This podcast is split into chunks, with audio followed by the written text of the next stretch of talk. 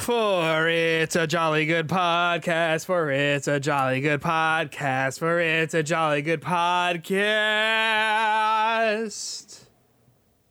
Wait for it. Wait for it. That nobody can deny. Justin, Justin, Hitbox episode 100. Look at that. That's a that's a century. It is. We've been doing this since I was negative 84. I really put myself on the spot and just showed up. Really, really how bad I am at math. Wow. Yeah, no, it's fine. I gotta say, I'm very lucky. Um, I. I am. I am. I was a. I'm an older older gentleman. I was born in uh, 1990, so it's really easy to remember how old I am. Sure, that's that's very simple. I will say, I'm sure at least someone out there listening to you say I'm an older gentleman. I was born in 1990. Just got eviscerated. just like rip their headphones off, threw them across the on. across the room. Probably. Yeah, that sounds easy. Like, or not easy, but like simple. Yeah, I mean the 2000s babies, like they're they got it in the bag. But like for me, My it's just like a was born in simple. 2000. Yeah, it makes It's it like- nice and easy. You never forget. Um, and it, because I'm in June, I'm in the middle too, so it's like halfway point or Sure. second half point. You know, just like right in there. So it's nice For It's me, al- although I'm not born on like a, a easy cut year like that, uh, you know, I'm 1997. But since my birthday's at the very end of the year, uh, it's really easy to say like, oh, in this year I was this many years old for the whole time, except for like four days. Yeah, yeah, yeah, yeah, But- yeah, yeah, yeah. But Justin, we've been doing this for freaking uh, at least hundred weeks. Yes. a long time. Yeah, yeah, that's crazy. That is crazy. A That is- hundred formalized episodes. Yes. Um, two years, man. Think about all that's happened in two years. In, in video games or like just let's let's think about the good things. okay. good things, Justin. Good things.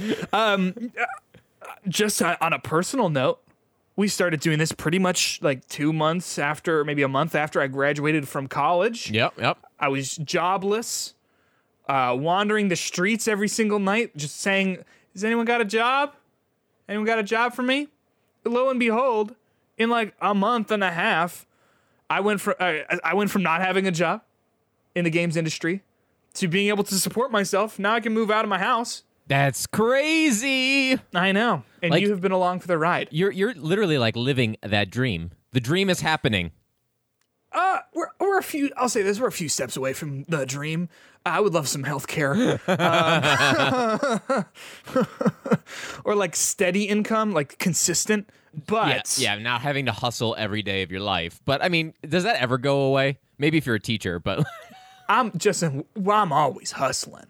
Oh, I'm a me. I'm a hustler. I don't hus- stop hu- hustling. hustler by trade. Yes, and by necessity. A hundred episodes, Justin. We've said a lot of we said a lot of bullshit. I'm sure. Oh, yeah. Um, Oh yeah, I'm sure. Like, I forget. So, like, when I edit the podcast, I don't really listen. Like, I'm not listening to the words we say. I listen to like I'm loo- looking for like the audio stuff, you know. So then sometimes I will go and like listen to sections of the podcast, um, like after it's all edited and, and published and stuff, and it's like. Yo, when did that? When did I say that? You know, like I have no recollection. Um, I I think that comes hand in hand with recording your voice um and not i don't know not to like make this a whole thing about talking about like the beginnings of everything because i think we had a, a pretty good episode on that um last july uh but like uh, for for like one year of doing this um but i do think that one of the things that i never really thought about before i started doing podcasts was that like you're it's on the record yeah, it's out like, there. like it's on the record, yeah. Um, and and I think that when we when we first started, because like you and I were we were like the f- first pod like real podcast that I ever done. Um, it it was like nerve wracking to just think like every single thing I say is being like recorded and like put down and like my name is on it. You know what I mean? Like I don't know. Yeah. It's just a little odd. Well, it's also like there's probably enough of our content out there that if you put it in an AI, they could probably just create a show on its own without even us doing anything. A video Oh, game based yeah. news show, like the AI would just take our voices, put it together. Can you imagine how great that would? We don't even have to do our jobs anymore. We've Uh, that 100 would make episodes. things a lot the- easier. Yeah, it would. It would. Yeah. Just add another term like God of War. I'm sure. I mean, we could have talked about that any number of times over these past two years. I mean, it's just like Last of Us 2 is good, Yeah, and then yeah. like old games are old and bad. Um, I don't know. We did an episode like a long time ago about like our controversial gaming opinions. Uh, I imagine some of those would pop in there because we, we like stand. I don't know. We bring some of those up sometimes, but Yeah, I mean, and we're just two controversial dudes, you know, sitting here just we're so controversial. taking yeah. hot take after hot take. We are we are uh, contrarians. I mean, clearly. Yeah, yeah. Um, oh, you like God of War? Well, I'm not looking forward to it. I liked it back when he was really angry all the time and very one note. I liked when he had a goatee. Do you? I like when he was on the Vita, didn't you? So my brother had a Vita, uh, and he, like many people who had the Vita, uh, just was always trying to convince me to buy a Vita. Um, and he's like, "There's so many games on it." I was like, "Like what games?"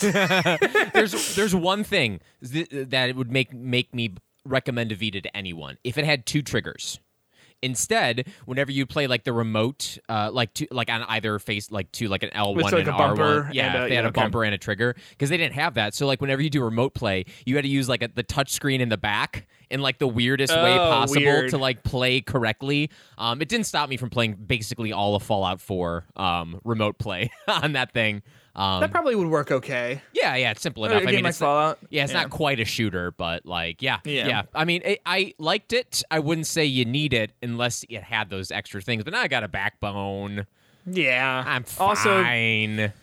I know we just talked about like saying things on the record and whatever. Sorry, people who love the Vita. I don't hate you. It's a fine console. Like, I just I just didn't have one, and I just will never. yeah, it, it, um, it was the the place where I started Persona Four. Um, three Yeah. times, got through the first two hours. I, like every time, just when the actual combat starts, I was like, "We're good."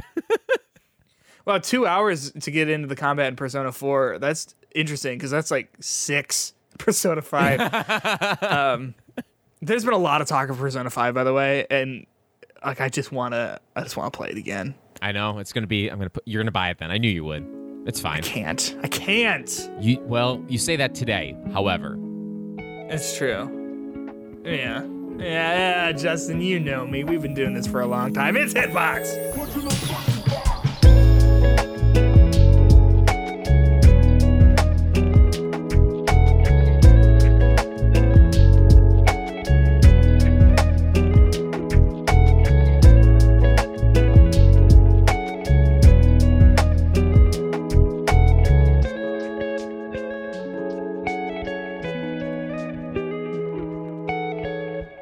What's going on, everyone? Welcome back. that sounded To magical. Hitbox. That was magical. Number 100. Yes, with a new, a new, a new theme song, lovely, lovingly recorded by Ali on the guitar uh, on Fiverr. Thanks so much, man. Thanks, Uh, Fiverr. you're Thank great.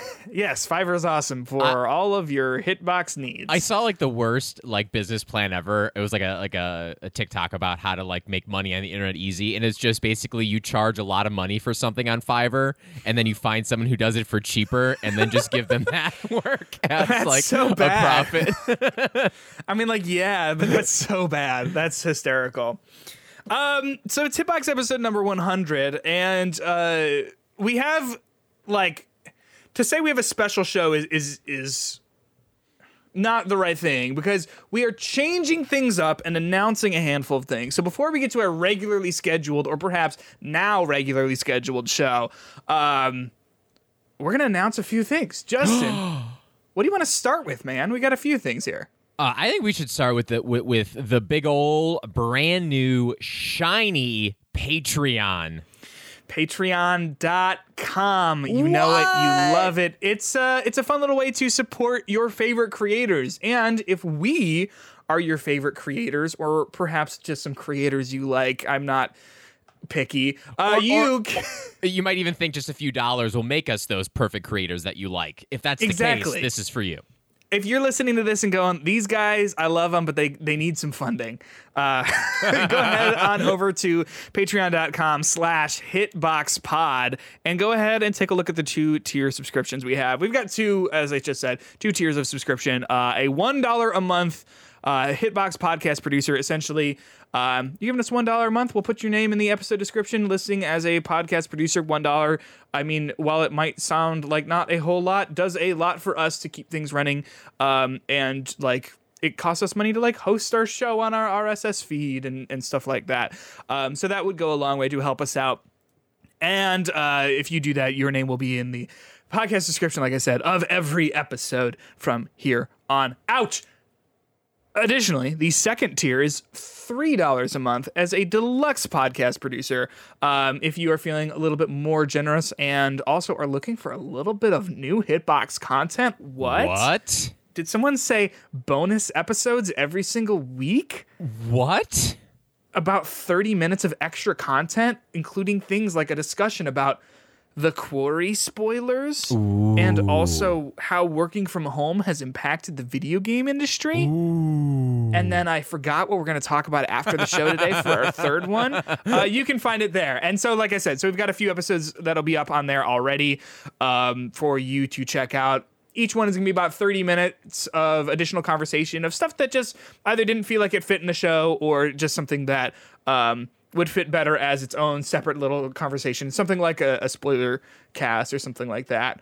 Um, we'll talk about like addition like the other types of things that might end up there as we go uh, so like if you're worried about maybe our review episodes of things depending on what it is it probably won't go up as a patreon exclusive uh, just because like if we are being asked to review a game and have it go up live in public like it has to go live in public so um, don't necessarily worry about missing out on things like that but additional conversations spoiler casts whatever uh, will probably be ending up there um, so there you go. Oh, and if you do that, your name also gets in the description of every episode because we love you and you're very nice to us.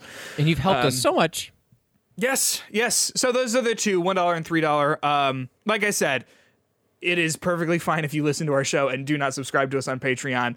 Um, but one dollar a month, three dollars a month would go a long way to help us continue to make this show um, a priority in our lives and also help us like keep the lights on with a lot of things and and stuff like that.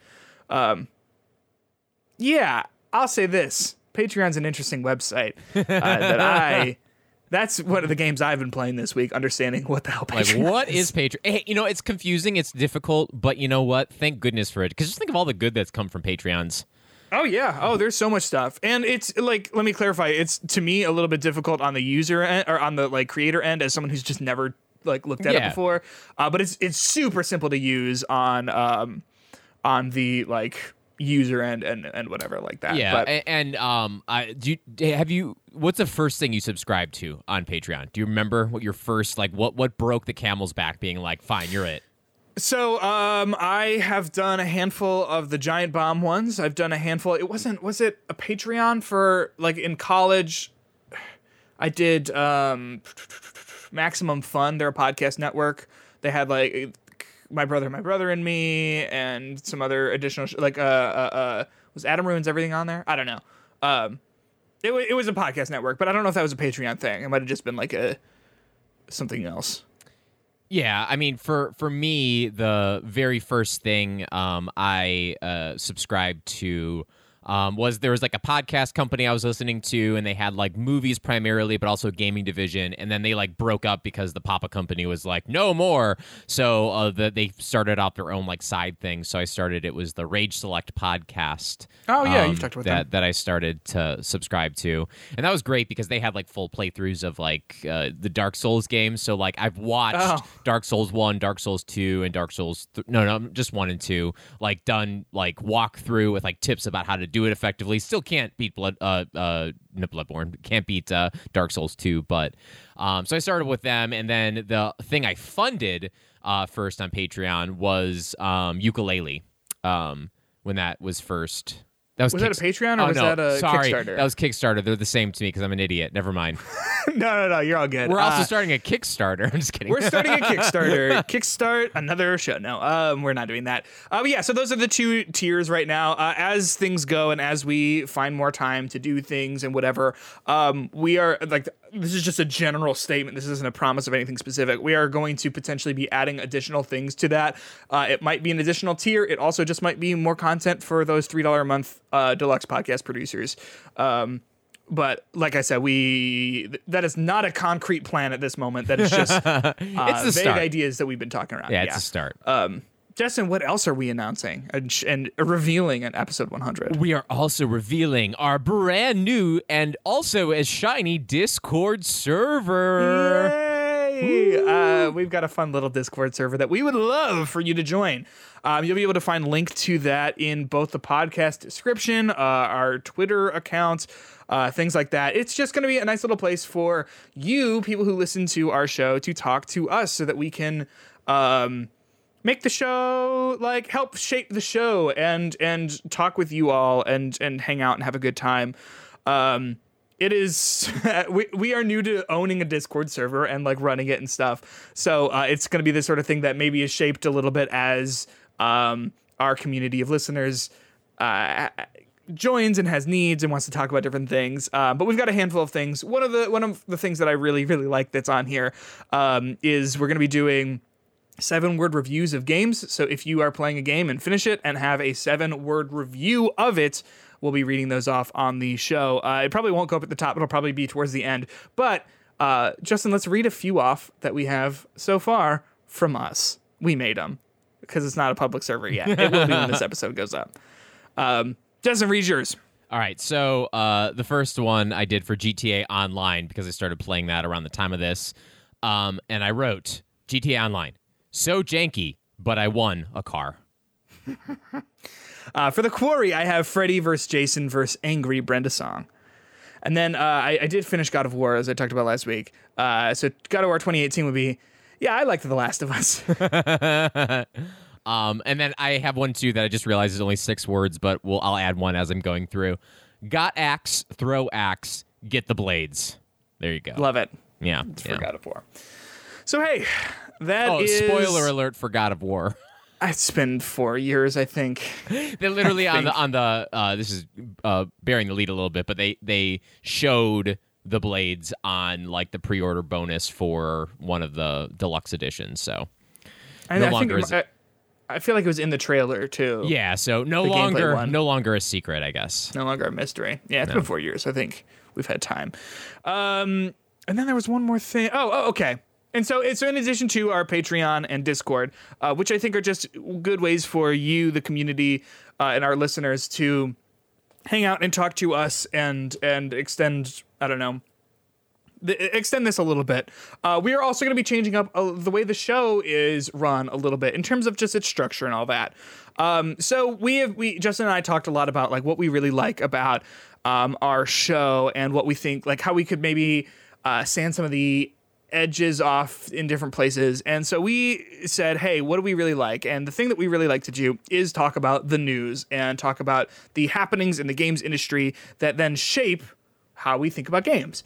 Uh, so we are going to be pivoting. This Hitbox has sort of always been a news show, um, but we are pivoting a little bit further into the news so that it is the first thing that we're going to be talking about. Uh, we're still going to be talking about games that we've been playing and what's coming out. Uh, what's coming out is also going to be uh, right at the top too. Um, but Justin was we were talking about this before we started recording. Like Justin's Justin's been playing uh, Fire Emblem for like three weeks, four weeks. Uh, not a lot to add there. So like, why even bring it up at the start of the show if it's just going to be a little bit of um, not dead weight, but just not much I, to I add. mean, it's it's become dead weight for me. Like it's it's yeah, it's there. I gotta I gotta. I mean, same thing with me with like God of War, right? Like I've been playing it for a while. I just don't have a whole lot to add to that conversation. So we'll still be talking about that stuff. It's just to be shifted maybe towards the end as we take a bigger focus on the news. Um, also, a lot of those uh, like topic of the show conversations that we did used to have um, are going to be relegated to those extra bonus episodes, those Patreon exclusive bonus episodes. Um, so if you're looking for more of that sort of discussion, you can go ahead and look there. Am I missing anything, Justin? No, it sound that. I mean, that is uh that's a hundredth celebration to remember. It certainly is. Uh, launching all sorts of stuff, getting to know you all better. Um, I think this is gonna be fun. It'll be great. I'm excited. Me too, Justin. Uh, I am much more excited, however, to get into the Metacritic roundup. Do you wanna do you wanna start there? What do you think? Well, let's do it. Justin, listener, welcome to Metacritic Roundup. Wow. Welcome to the Metacritic Roundup. Wow. That's a little jingle I made. Wow. That's that's fancy. I was really worried that you wouldn't be able to hear that in our ears. I spent a lot of time really thinking about how to do that. yeah, I figured it out. I heard it. It was a little like in and out, like when it hits the high levels, but I heard it. And that's the important Okay. thing. That's the important. thing. Incredible. I'm sure that they heard it too because I saw the little waves going up in Audacity. um, let's talk about the Metacritic Roundup. There has not been a whole lot of huge releases this past week, but we did get the Klonoa Phantasy Reverie series, which is is that the remaster? Yeah, it's like I mean they're old like like 3D side scrolling adventures yeah. and your little cat thing. But yeah, they're they've been out for a while, but I think that's been released to um uh just uh, the major systems in a remastered version. Yeah. So right now, uh, the only one that has a score is the PS5 version, sitting at a 76. Um, this seems like a it's just like a pretty good way to replay these Klonoa games. I've never played them. Have you? I haven't either. I mean, like literally, the this has been a this is a as slow as good as the drip feed of games has been this week has not it's not been it. no, no. Uh, this sort of, i i though, like, kind of goes hand in hand with that um, Sonic Origins remaster thing. Yeah. Um, just like a nice way to play a handful of, of classic um, platformers. But I am not going to touch this. are, are you? no, no, there's no need to. Yeah, okay, that's what I figured.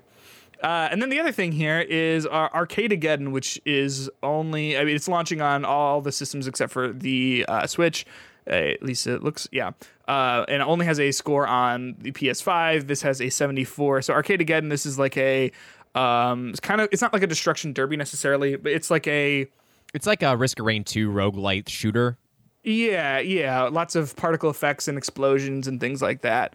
Um, yes, it's got a 74. It seems like generally mixed on this or like leaning towards like yeah, it's pretty good, but it's not um maybe super engaging. Yeah, so this the reason I think this is interesting to note is that it is one of the PS Plus uh, free games of the month. So like if you're a little bit interested in it or just want something to play, like I hear the mechanics are good and everything. I downloaded it, but I again I haven't had a chance to play it just because I'm addicted to Fire Emblem. But uh like hey, it's there. Uh so maybe try it out. Yeah. Uh, I mean the trailer looks like fun and again, it's on the PS Plus collection. So like or not collection, uh the monthly one for Yeah, the essential tier. I was going to say essential was that is that the tier? whatever it is. Yeah. Feels like it Um, changes. Yeah, I also I I did I claimed it. I didn't download it. Um, but now that there's not a lot going on on my PS4 right now, so maybe I or PS5. So I Yeah, don't know, my maybe PS4 is really dead. I mean, I haven't used that thing in forever. So mine's at Elena's house. I don't think she's turned it on since like I brought it over for her. She asked for it. I wasn't like, take this. Yeah, get this She's out of my hair. yeah. Um, yeah, whatever. So there you go. That's the Metacritic roundup. Um, Justin, you want to talk about some news? uh, let's do it. here are our biggest headlines. Justin, coming up, we're going to be talking about God of War getting a release date. E3 is making a return, and Hideo Kojima was accused of political assassination. But we're going to get into all of those in a little bit. We're going to start with God of War. That was Ragnarok awesome. getting a release it was- date. it was Did you like my- that? It was like in my house. I'm like looking around for it. Uh, that is the little news stinger, not news stinger, um, uh, Aperture Science stinger from Portal 2, um, which I looked up and we can use. Uh, that was very stressful finding out if we could use sound effects and whatnot. Oh, shit. Can I, we? I skipped over. Yeah. Um, sorry. As we adjust to this new format, I I'm going to make some whoopsies. I was also just really excited to push that button. um, so, yeah, let's talk about the games that we have been playing that are new. Uh, it looks like you've got nothing. I have two. Ooh. Justin, I've been playing Neon White. And it's better than Elden Holy Ring. Shit.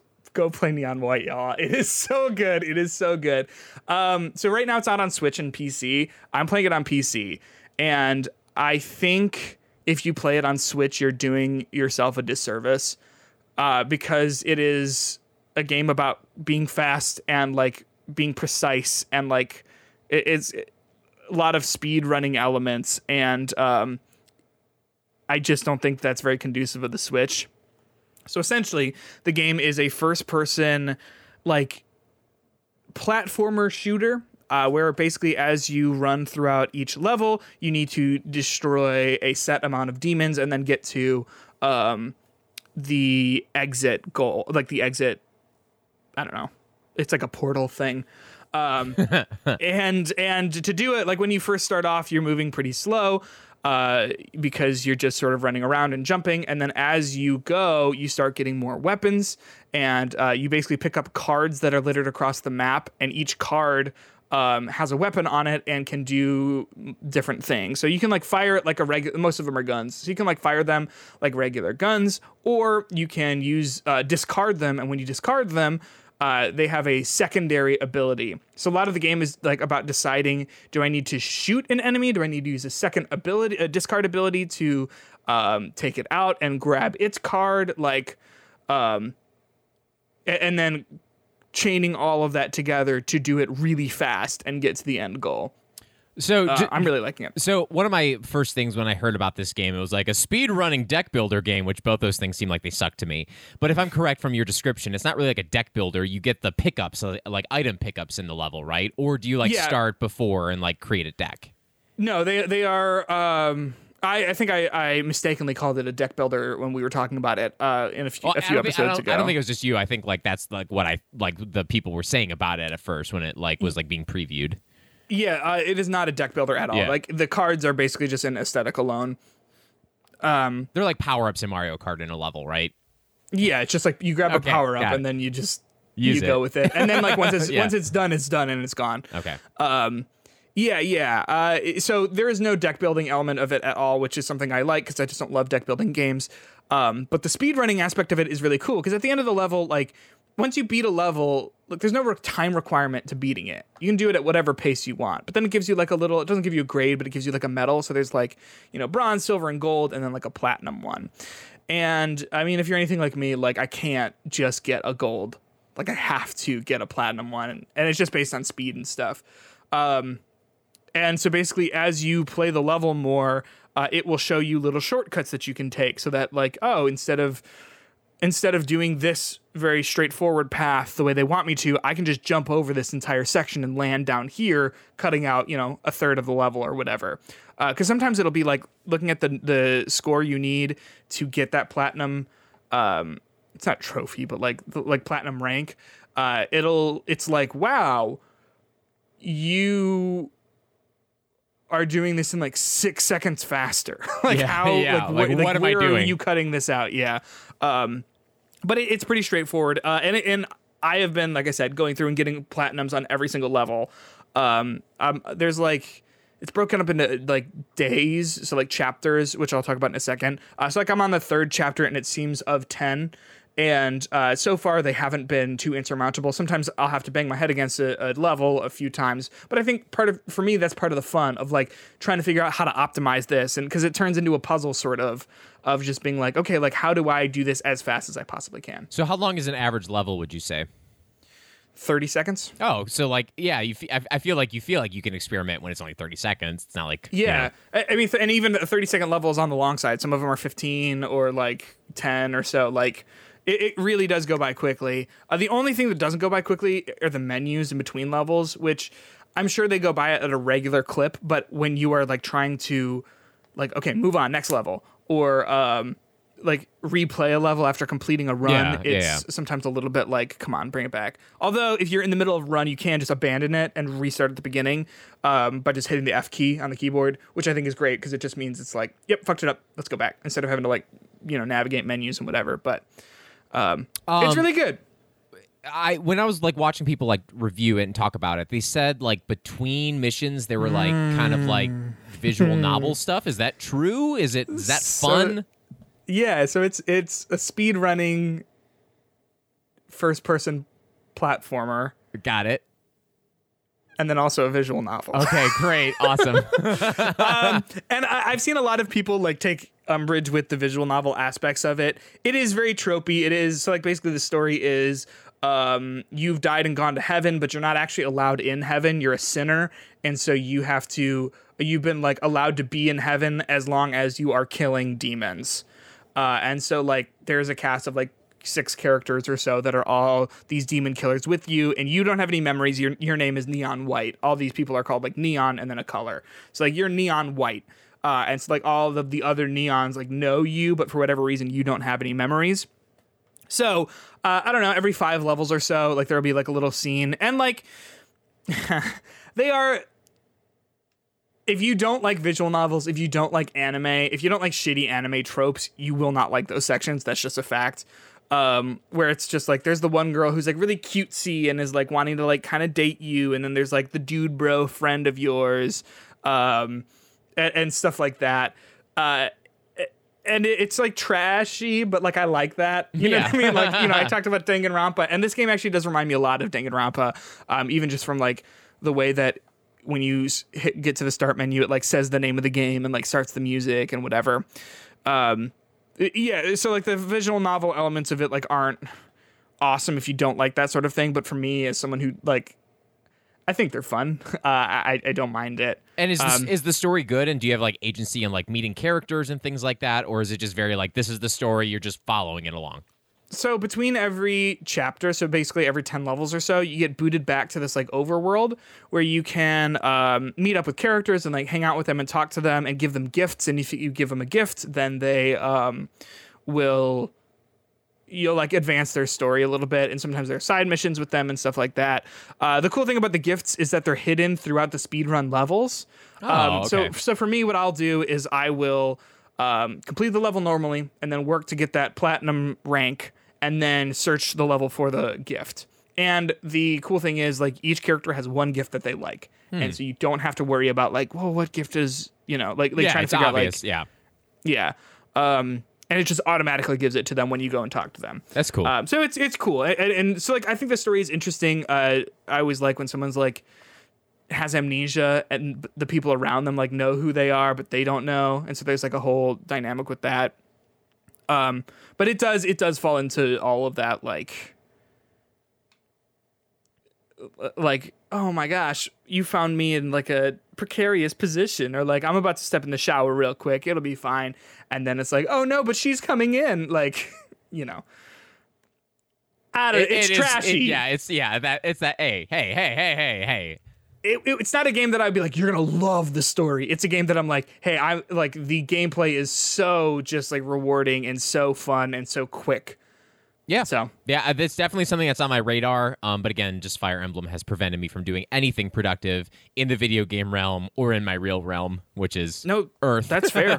no, that, that's that's super fair. Uh, this was like I was waiting until I was done with God of War to pick this up, uh, and like I'm so loving this. Um, yeah, it's it's really good. so it's really fun. It's fast. Is it is it on your Game of the Year watch? Is it something that could be better than Elden Ring? Uh, I don't know. I'd have to like I have to finish it to see. I, I don't love. Um, basically, they're sending you to all these different areas of heaven to go find these demons, but all the areas look exactly the same. Um, and, and this is, I guess, just a minor nitpick for me, but like I would love some visual variety. Uh, with, with like that sort of stuff. Um, I will. I'll also be interested to see like how the difficulty ramps up towards you know the second half of the game. I'm not even halfway through. I imagine. Ah. Uh, like I said, I think I think there's ten levels. Um, um, and I've only completed like the third one or uh, 10 chapters, sorry. Um, I think I've only completed the third chapter. But uh, yeah, I mean, it's really good. It is like the, it is super rewarding and fun to play. Um, but I, I don't know, like comparing it to Elden Ring, uh, I don't know. We'll see. Awesome. I I, mean, I might have to go back and replay a little bit of Elden Ring to just like, from the beginning the whole yeah, ninety hour experience. yeah, I might. We'll No, get, get, every time you get hit, you got to start again. People do runs like that. It's crazy. yeah, it's good. Neon White though. Uh, highly recommend. Again, it's on the Switch. I, I don't think you should. I just don't. I think that But I being able to Peter. I will. Justin, I think it's going to be bad. Like unless unless it's like majorly different, I think you are doing yourself a disservice and doing the game a disservice. I don't know. Like I'm not trying to be that guy.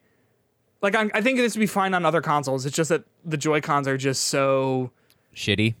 Not good at aiming. Yeah, I got it. yeah, like they, you just need like precision and and stuff like that, and the, the Joy Cons just don't give you that. Unless they've got the gyros aiming thing going. I don't know.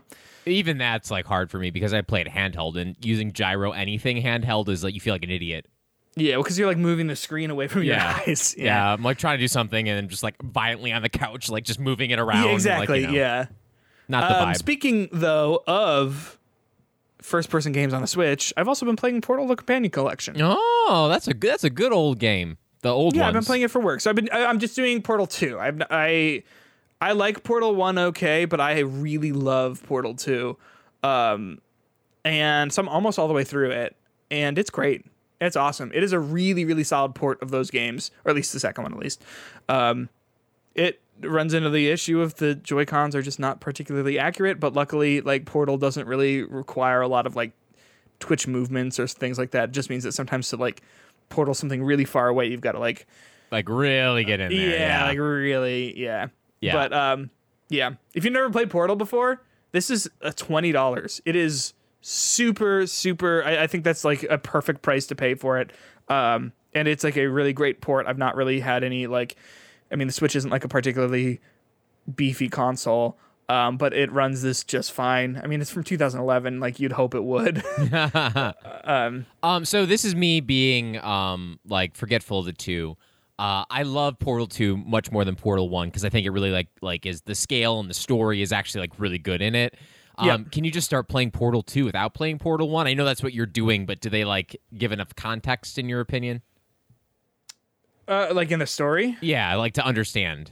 Yeah, because like Elena wants to play them uh, Portal, uh, and I was like, I think we should probably just play Portal Two because all you need to know about Portal One is you kill Glados. That's, That's it. Yeah. I mean that is like that is the story, um, and so like if you didn't know that, yet, you go into it and um, you're hanging out with Wheatley and you walk past like Glados's corpse and he's like, she was a lot to deal with. Um, someone just came and killed her though, and you're like, yeah, okay. and then and then when GLaDOS gets reawakened, it's in the trailers. Uh, and it's 11 years, uh, 12 years old, um, 11 years old. Uh, she's like, she recognizes you, and then he's like, wait, you killed her, and so like, So they Yeah, it's fun. they explain the one story beat. correct, yes, Yeah, in, it, in a way it. that I think is is a lot of fun. Um, yeah, it it, it is just a great game. It's just so so witty and so well written. Um, it is just really nice. I Yeah, think. yeah. It, I feel like it, like even like the tough puzzles, it's never like so much like insurmountable. It's always like there's ways to like play around with them to like get it, so it's fun. And it's so weird too. Like I am obviously smarter now than I was when I was twelve, um, but or like thirteen. You say obvious, but I've seen out. that. I've seen that show. Are you smarter than Uh, a right, but like fourth, fifth I spent months on Portal Two when it first came out, months, and I'm like blowing through it in a week. You know, you know, like it is. It is less complicated than you maybe remember it to be. Yeah, well, I still I still feel like when I go back and play games that I played when I was a kid, like all like the Super Star Wars. Uh, no, they were just really tough. It wasn't that I was Oh, bad. that's- Those are like true, yeah. impossible. It's because they were trying to like balance being, you know, um, like it was when that shift from like arcade games to which were just like designed to like kill you really fast and Oh, take yeah. your money. Yep. Uh, and then when it like when those when like games like shifted to like home consoles, like they didn't understand. Like, well, we don't need to do that anymore. no, we want Um, people to have fun. Yeah, you ever play like the original Castlevania? Yeah, yeah, yeah. Like that. Who who beat that? Who can beat that? Who I can? remember playing it as a kid, and like I just couldn't do it. Yeah. Like I just and I was like, I don't understand. My brother couldn't do it either. It was a whole thing. Yeah, I, I have Um, a memory of this Dennis the Menace game that was impossible to get past the first level. Okay. Yeah, That's one, awesome. One day, one day we should go through my Super Nintendo collection.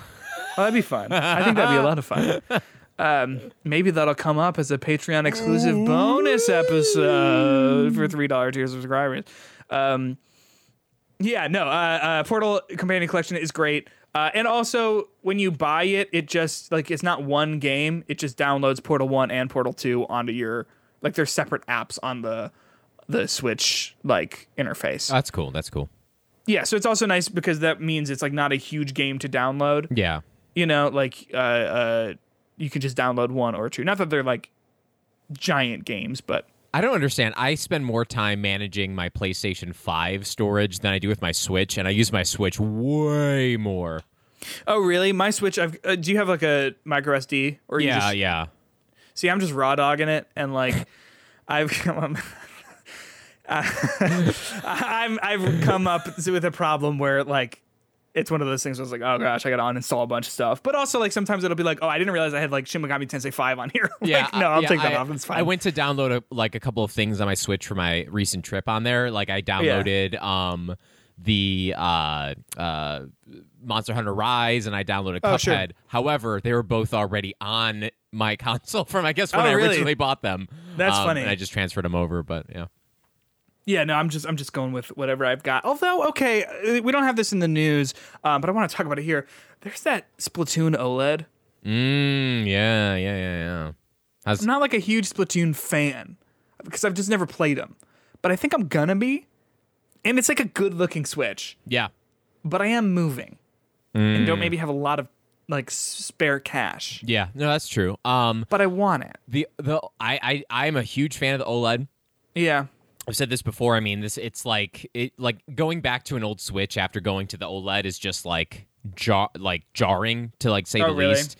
Um, so I'm a huge fan of it. So I support this. Though playing Splatoon on your handheld is also not necessarily recommended. You probably want to get a Pro controller, but they do have the Pro controller with the cool design too. But you already they have do. one, don't you? I have one. Yeah. Yeah, but like Um, yeah, like Splatoon is one of those same thing, first person shooters on uh, a, a Switch or not first, but third person, a shooter game.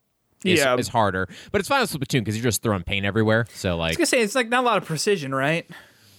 depends. Like a lot of the uh, single player, specifically the DLC stuff that came out for Splatoon 2 was very like pinpoint accurate with some of the, the Hmm. platforming because they made like the shooting platforming kind of puzzly thing happen Yeah, with it. yeah. But yeah, still, hey, I'm excited for Splatoon. Yeah, but I, I saw that and I was like, I don't need an OLED, like whatever. But I was like, oh, but it's got the cool like, uh, like not engraving on the back, but it's got the cool like back like bezel stuff. But I don't, I don't know. We'll see. 'Cause it's, got, it's what three hundred bucks flat. Uh, probably, yeah, I think so. I don't Get need that join me with the Steam Deck. Put that five dollars down. Get it for what though? for You what? know, like- what not? Huh? What about that? No, that's nothing, Justin. That's not a counter. Because like like I tend to not play games on my PC just because I like I work here and I want to like not. yep. So work. then you can play them not on your PC. You can play them But what games exist on the PC that I don't have elsewhere? neon white. Yeah, but the problem, I know. like you know what I mean, like. But hey, like uh, the humble bundle games thing is all the Lego games, so you can just get all the Lego games. You can play them on your Steam Deck because that's really what you want to do with your Steam Deck. Play all the Lego games. like that's the thing. I, I think if I had a Steam Deck, I would just like download a bunch of stuff and like like play five minutes and go like, "Whoa, I can't believe this is working on a handheld Yeah, I know, I know. And then just like, It- okay, now what what? it's gonna be if I decide to buy it, it's just gonna be me playing remote play on my Xbox, like or, Right, or just streaming on it. That's all I'm gonna be doing. Exactly. Uh, it's just not like I'm just not on the go enough. And when I am, like, I think the Switch is perfectly fine for that. I don't know. Yeah. Anyway, Justin, let's talk about the news. I'm gonna play it again. I was overzealous earlier about it. Uh, I just I I worked really hard on figuring out how to make that work. How did you make it work? What did you do? Magic. So I have a stre- I have a Stream Deck here that I bought um on uh, it might have been on sale. I don't know. I bought this uh, with hopes of like podcast stuff. Um, uh, uh, with hopes of doing what I just did. Um, so I had to watch a bunch of videos on how to use the Stream Deck. I had to figure out how to get it working with Audacity. I had to figure out how to get it working with Discord. To figure out how to just use it. Um, yeah, it's kind of fun. yeah, no, it's great. I, I still have it. It's plugged in. I just never like did anything with it. It's still Oh yeah, there. you have one, don't you? I've also got it just like set up so like I can just open Premiere and like Photoshop and like some of the CMSs that I write in and stuff like that. Yeah, it's probably Um, gonna be uh, sitting right next to my Steam Deck, like the two of Oh, them. sure. Both Yeah, things plugged in, never collecting used. dust. Yeah, yeah. Steam Deck for sale, never used. Um, was my favorite Robert Frost poem. yeah, really Uh, let's talk about God of War. What do you think? Let's do it. God of War Ragnarok has a release date. Uh, it's coming out November 9th, 2022. This year, it's coming out this year. Yes, despite rumors of its delay and whatever, um, it is coming out this year, and they they haven't shown much of it. Like we've only seen we, so so so far we've seen three things. We've seen the initial teaser, which was just the like circle looking thing. I don't know what that is. Um, that just said Ragnarok is coming, right? And then we saw the like gameplay trailer from when like uh, was that like October of last year? I think so. And then we saw we got along with the release date, we got a trailer of um a trailer of the it's just like a pre-rendered thing. It's not gameplay at all. Uh, it's like a cinematic trailer of it's like 30 seconds of Kratos and Atreus fighting and then they see a big dog, which I think is I don't know. It's the it's, it's the one that uh, Hulk fights in Ragnarok. Yeah, okay, I remember that. Yeah. Um, I will say, so as I've completed um, God of War 2018 this past week, I have really liked um, a lot of the foreshadowing they're doing with this game, uh, particularly with Thor, because I mean, Thor seems to be a big part of it. He- he- there's a giant Mjolnir hammer that comes in the whatever, like giant collector deluxe edition, uh, uh, among other things, and like. I mean, they talk about him a lot in the in God of War, and um, I think it's pretty cool because the one of the last things they that I heard them say about it is I found like as you're like going through the world, you find these like um, like murals of like legends and stuff like that. And the last one I found um, was Thor killing some people, which was uh, a common theme. And Atreus like spoke on that, and he was basically like, "Wow, it sort of seems like Thor like is pretty violent and kills a lot of people, huh?" And um, Mimir is like. Yeah, that's an interesting theme you're sort of picking up on there. Which I think just like it made my like stomach drop a little bit. Just like, oh gosh, like he's so like he is gonna fuck some shit up in Ragnarok. Um, yeah, I, I I am looking forward to this on November 9th. Uh, it's P- editing Peter here again. We we didn't properly say maybe that there would be some God of War spoilers uh, in the next little section here. If you're uninterested in those, go ahead and uh, take a look at the time code in the description. Uh, thanks for listening. Enjoy the episode. Bye. Yeah, it really uh it really makes me want to go back um and not only play the original game again, but go back and listen to all of the um spoiler discussions. Uh Cory Barlog did a really like uh a widespread like press tour afterwards in which he went on a bunch of podcasts. Ign kind of funny probably more. Um, and he just talked about like things that were potential like theories about what was happening um, in the actual like story and a lot of it like centered around like who the world serpent is and what is the gameplay going to be like and all this kind of stuff. Who blew the horn or the the call that summoned the world serpent that kind of stuff. Um, so he teased uh, a bunch of that kind of stuff with some like theories and stuff. So i'm interested to find out what that means and if this is going to be a time traveling romp through the metaverse or is it just going to be um, a you know kind of straightforward story when the whole game you're just th- uh, you're um, Kratos and Atreus the whole time like God of War. But I'm interested, to What, else would it be? like like who you're playing as. Is that a question? P- potentially. So, like, here's some of the theory. Do you want me to go in just a little bit of it, not too much? Yeah, yeah. So, uh, like- uh, minor, minor spoilers, maybe God of War. minor minor spoilers. So, um, the world serpent is uh the father of Loki, I believe, in like the the ancient tradition or whatever. Like Okay. the the the world serpent gave birth to Loki, which would insinuate that the world serpent is Kratos. And if you look at the world serpent's markings, it's similar looking to what Kratos has for his markings. So a lot of the theories is kind of hmm. like potentially uh, Atreus is the one who blew the horn to summon the world serpent, but that's the Atreus who traveled from the past to the fu- or to the past. What the fuck? Oh gosh. I know, like a lot of this stuff is like going on and stuff like that. But Yeah, yeah, yeah. Um, mo- moral of the story is when Cory Barlog was talking about it, he didn't like discredit the potential that that was in fact Kratos and that Kratos will die in this game. So I have my own theories about that as well. Um, about what what might happen with Kratos. I thought like, um, I, I- and this is just speculation. Okay, I'll probably put a time code in the in the episode description if you're not wanting to hear spoilers. Um, but I thought that Loki, uh, uh, sorry, I thought that Atreus was going to try and kill Kratos because there's all these like themes of like, like Loki, uh, fuck, uh, Atreus keeps saying like, yeah, it's weird. Like, who would ever kill their father? Because Yeah. you like meet, like, there's like a side quest all about Yeah, that, yeah, and like Kratos is like, uh, I don't know, and then um, like he reveals to him like, you know, Kratos is like, I killed my own father, and and all this sort of stuff. Um, Yeah, I thought that's where it was going, but It could, and I mean, mean, it- maybe that maybe that'll be the thing when there's like a situation when one of the bosses you fight is uh yeah your Atreus, or maybe the other way around when you gain control of Atreus, um, similar to Last of Us Part Two. But I don't, I don't, a lot of good stuff that could happen. We'll see, we'll see. yeah, yeah, I'm excited for this game.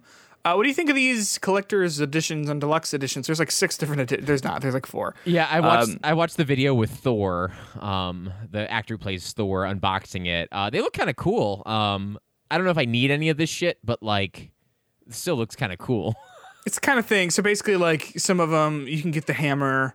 Uh, you can get like a little vinyl uh, uh, record of like some of the soundtrack. You can get uh, like little like dice and stuff. Yeah. Um, it's it's the kind of thing that like a lot of you know most of these big PlayStation games have something like this.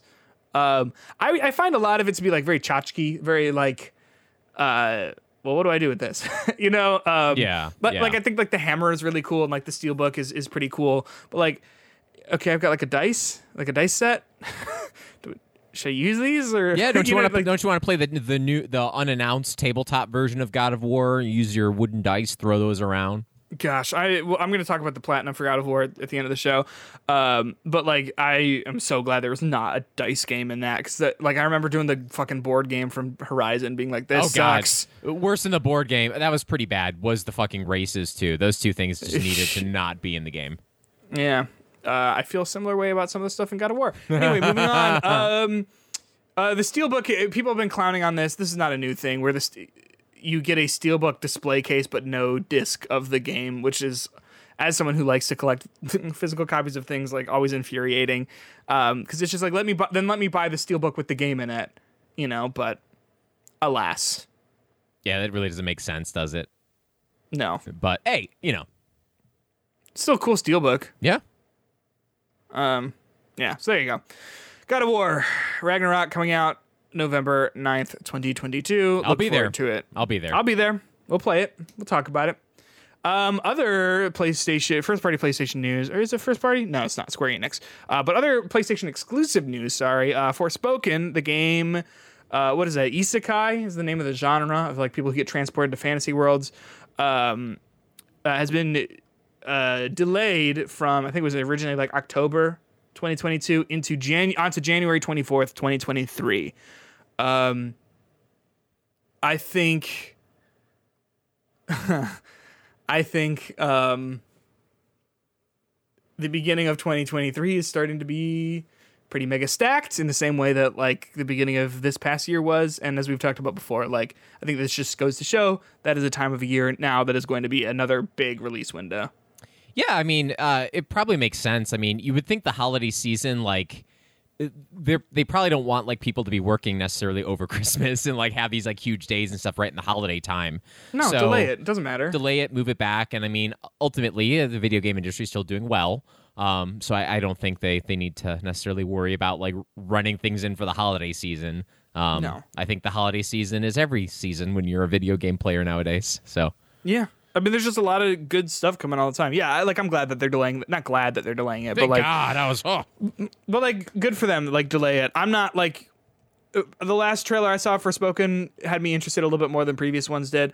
I'm not hurting to play this game. Uh, it'll come out when it comes out and i'll play it then. Um, i think its original release date was like may though. I think we would have been playing it by now. Oh, I thought I thought it was October scheduled. 11th.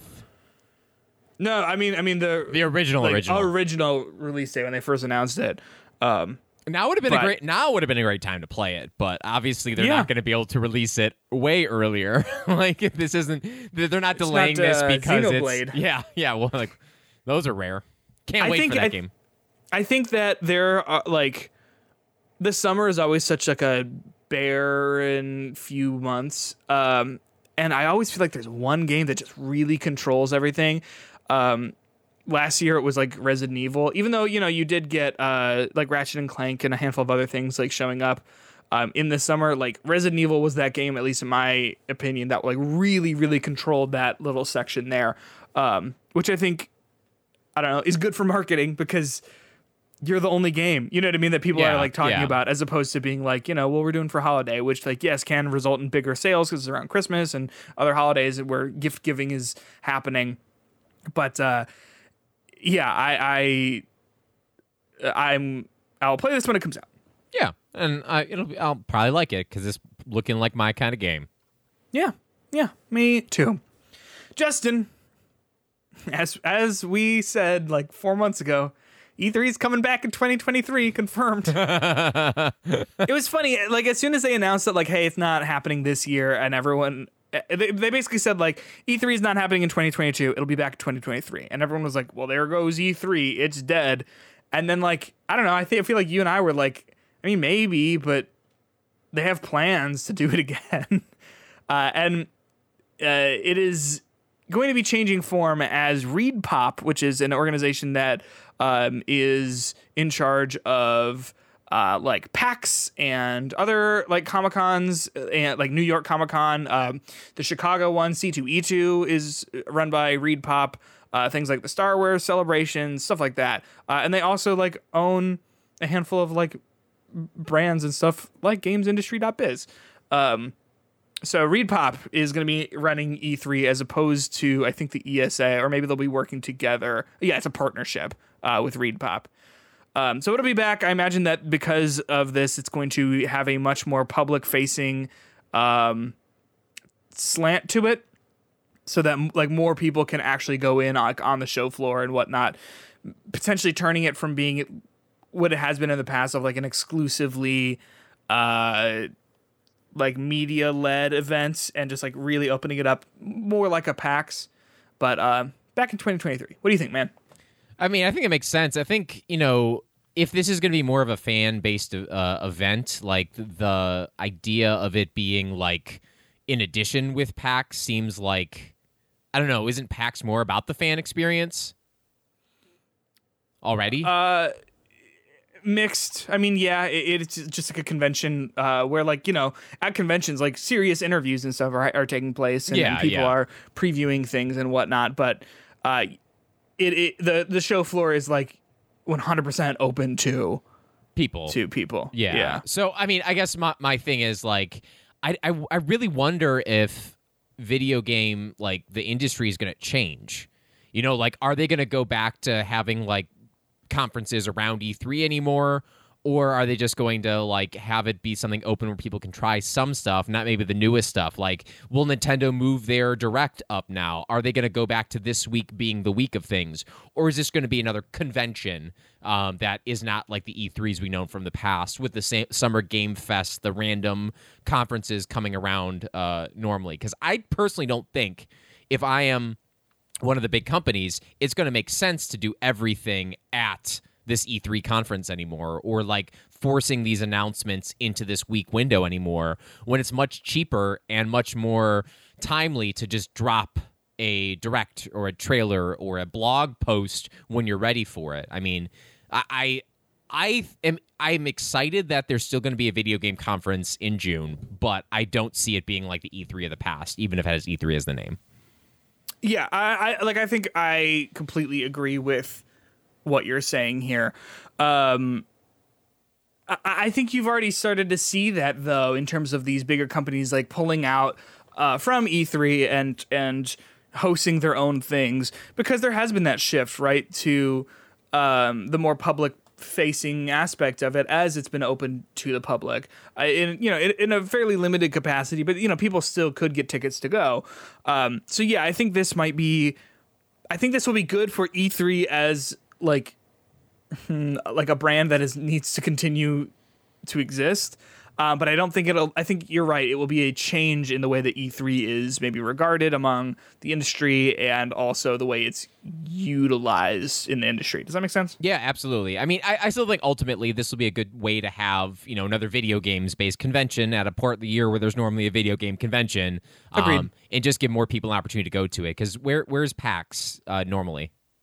Well, so there's a few different ones. There's like, PAX, East, PAX, Central, Sa- I think, yeah. which so, is like in Texas. so is there one in California?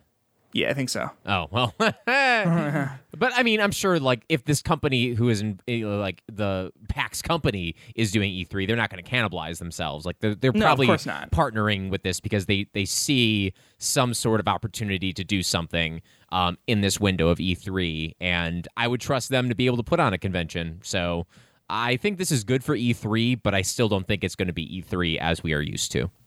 Yeah, I agree, and when we'll just have to see what that is. Um, because I don't know, like I was left kind of cold by Summer Game Fest. Uh, just because like I I was never sure like what is part of Summer Game Yeah, Fest, like, You what- what, yeah. what is a part of that, and what's independent, and like what should I be watching and whatever. Um, but you know, so it goes. Yeah, I mean, Summer Games Fest is essentially just like something that is like forcing itself to tie things together almost in a way that is like not necessary. Because I mean, essentially, the, the they just had their opening night live and like like co-stream sometimes, but that was like kind of it. Was opening night? No, because opening night live. not is opening live, not opening live. The uh, Gamescom, they right? had their opening stream though, right? Like that. Yeah. They just had their conference that everyone was upset with, even though it's kind of cool, but long. But you know, whatever. It's fine. It's, It's fine. It's fine. Fine. Perfectly fine. It's fine. So there you go. Uh, E3 is back just like it said it would be. Uh, not but four months after everyone was mourning it and eulogizing it. Um, My Hero Academia, Justin. We are fans of it. Huge fan. Yeah, I like it a lot. I've not caught up entirely in season what like six or whatever. But They all fight um, each other. They all fight each other. Yeah, I mean that's usually the how how these work, right? yeah, I, like the reason I actually haven't caught up is because I got to like a very slow like training arc of like everyone having to fight each other in like class, and I was just like, oh gosh. oh, Like, so you're not looking forward to this announcement? no, this is fine. This is fine. It's just like I, what I really like about My Hero is that like you. It's an uh, like yes, there are main characters, but it is an ensemble cast with like every single person in the class. Um, like you know about them, and like I feel like in other shows it would be like, okay, now time for a school test, and like you would own or like like the tournament arc at the very beginning. Uh, I think in other shows you wouldn't see the full tournament. You would just see like Deku and maybe one other like snippets of another person's fight. But like no, you see everyone's fight, even if they're like minor characters. Um, so I do like that, but like the most recent arc that I was watching was just like so slow of just like fuck, and they're fighting all of class like one B or whatever. Like, please stop. I, I do have to say the the climax. There's some cool moments in that arc too. I still like it because The the end of it is good. The Yeah. payoff is good, but Yeah. like just like oh gosh, I have to watch six characters I don't fucking care Yeah. about I- I- for two episodes. But still, the I think the thing that I love is just when they use their powers in like new and creative ways with each other, like no matter who, what the power is, because it's like, ooh, what's their power? How is that going to work with this power? I just think that's always a cool thing that they do, and the the writers are cl- clever enough to make even insignificant characters seem significant. Which is why I think Yeah. th- this potential announcement is an interesting one for me, at least. So the announcement is My Hero Ultra Rumble, which is a battle royale free to play game uh, by Bandai Namco, who I'm a fan of. Um, I, I think their combat usually feels really good. Uh, Are they in charge? Do they make Smash? Um, I think they publish it, but yeah, no, Nint- uh, Nintendo publishes. not publish it. I guess they do make it. Oh, maybe. Uh, yeah. Let's let's take a look here. Um, publisher, yeah, okay, developer, yeah, Bandai Namco. Oh. Um. So yeah, so like they make Smash, like their their combat feels good. Uh, a recent uh, game of theirs that I really liked that wasn't like Smash, but I think might be a little bit more like this. My Hero game, Scarlet Nexus, uh, they made. Um, so this is basically a free to play battle royale game. There's a uh, closed beta that's going up. Um, you can sign up on their website. Uh, if you're interested in playing it, there's just a quick trailer of them running around and fighting a bunch of stuff. I'll be curious to see like how it all works because I think the interesting part of like battle royales is accumulating stuff and then like making the stuff you have work in terms of like okay well i've got a gun i don't really love but a grenade that i think i can make work and put the enemy into this sort of position so i can whatever you know what i'm saying um From what I was reading, it seems it's going to be a lot more like what they do in those like episodes of the training stuff, in which they break it up, and I think it's like three teams of eight or something like that. Um, Yeah. and there'll be like specific roles that people play. Like there'll be the heroes and the villains, and then like the heroes will have certain things that they'll have to do to, to win from the villains. So it's more. It seemed like it'd be a little bit more objective-y than just like kill the other team. yes which is kind of cool Yes. like if they're going to use the actual like story to like make a, a different and unique battle royale however when you say battle royale with 24 people to me that doesn't sound like a recipe for success Well, because okay, so like yeah, you're saying about like it being more objective based, and it is because it says here, uh, if you're a hero villain, you'll get the chance to rescue or intimidate bystanders, get special power ups to give you a competitive advantage. Like if it's if it is more objective based, then I think it starts to not become a battle royale, It's a right? mo- Because it battle seems royale, is- MOBA, right? uh, what depend? Yeah, kind of, or just like a multiplayer game. You know what I mean? Yeah, just like yeah, yeah, yeah. any sort of like competitive multiplayer game. Uh, because like the thing about a battle royale is like last person or last squad or whoever is Yeah, standing yeah, yeah. wins. It's like 24 characters or 24 players. Like, yeah, that's not like nothing, but that seems a little low for maybe what they're wanting. You know what I'm saying? Yeah, but hey, I mean, it's free to play. I'll, I'll play this. It's free. Yeah, I like My Hero. Good. Um, good, good game. you got any My Hero Academia impressions in you, Justin? Uh, no, and the reason being is because I stopped listening to the dub version. so, um, like all I have are the is the sub version in my head. So like, Oh, really? Yeah. Oh, yeah. I just watched the dubs. yeah. so like, there's no way for me to do that. Um, on I got mic. one. Okay, go for it. So this is Endeavor, the flaming hero who's, yeah, whatever. He goes. okay, hold on. Shoto. he always says that. Uh, I think that's fun. uh, so there you go. Um, probably play this. Yeah, yeah, I'll, I'll, I'll love it. I love this series. I can't wait. I the only thing is that I've ruined it because I've read so I've read far ahead, so I like know what's going to happen in the anime, so I don't feel like Oh, sure. I'm like waiting with bated breath for the new stuff to come out. But It's uh, I think the creator said that he's potentially interested in wrapping it up. Um, although he, I think he said that before, but I don't know. yeah, I, I like I like when manga ends. yeah, yeah, When it, like like when I I really like when a story is like when a creator has like a vision of like here's beginning, middle, and end. You know, like I, I just really like when someone says and I'm done. You Yeah, know, like yeah. that, like that's what I wanted to tell, as opposed to something that just like sort of keeps going, keeps like, going and going and going and going. Yeah, Yeah, that's why I really like Chainsaw Man. Anyway, uh, speaking of other Japanese news, um, Hideo Kojima was falsely accused online of assassinating former Japanese Prime Minister Shinzo Abe um, in a turn of events that's a little wild, but also sadly predictable. Um, so basically, uh, the long and short of it was is that uh, a former prime minister of Japan, Shinzo Abe, was assassinated at gunpoint uh, during a rally as he was up for. it- It's uh, reports I saw were talking about like re-election or something like that, or just some sort of uh, political campaign that he was going on. Because I think he is a, ret- a retired politician. Um, he, uh, yeah, I think he is. I don't know. Uh, we were talking about this before the show. like, we were looking at this guy's Wikipedia page, uh, and I don't know a lot about how the Japanese government works. Uh, so there's a lot of here where I'm like the the national diet and the you know, like he's the, the defense minister. Like I just don't know how this works. But he was on on so, at some sort of event um, and was assassinated um, by someone else named uh, their last name was Yagami uh, Tetsuya Yagami. Uh, Tetsuya Yagami was arrested on the spot. I mean, he like people were there, saw him be assassinated by this guy, got him arrested, like pretty cut and dry. And then on 4chan, someone I don't know if they were making a joke or what. I mean, 4chan is kind of like a place on the internet that I just would never go uh, because it's just cursed and terrible. It's like if Reddit was really bad, and Reddit is already really bad.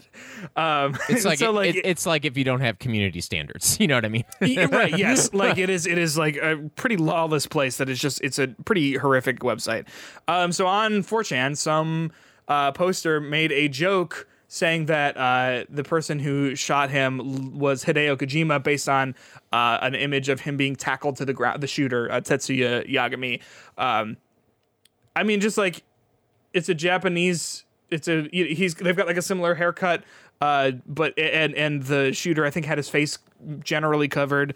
Um, so like, I don't know. They were I don't know. Like I guess I just don't know what the joke is.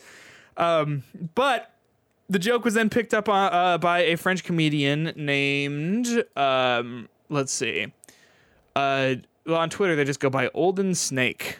Uh, so I don't know what that person's name is, uh, but they're a French comedian, and so they picked up on the joke and sort of tweeted about it, saying like, "I'm so heartbroken that Hideo Kojima would uh, would do such a thing."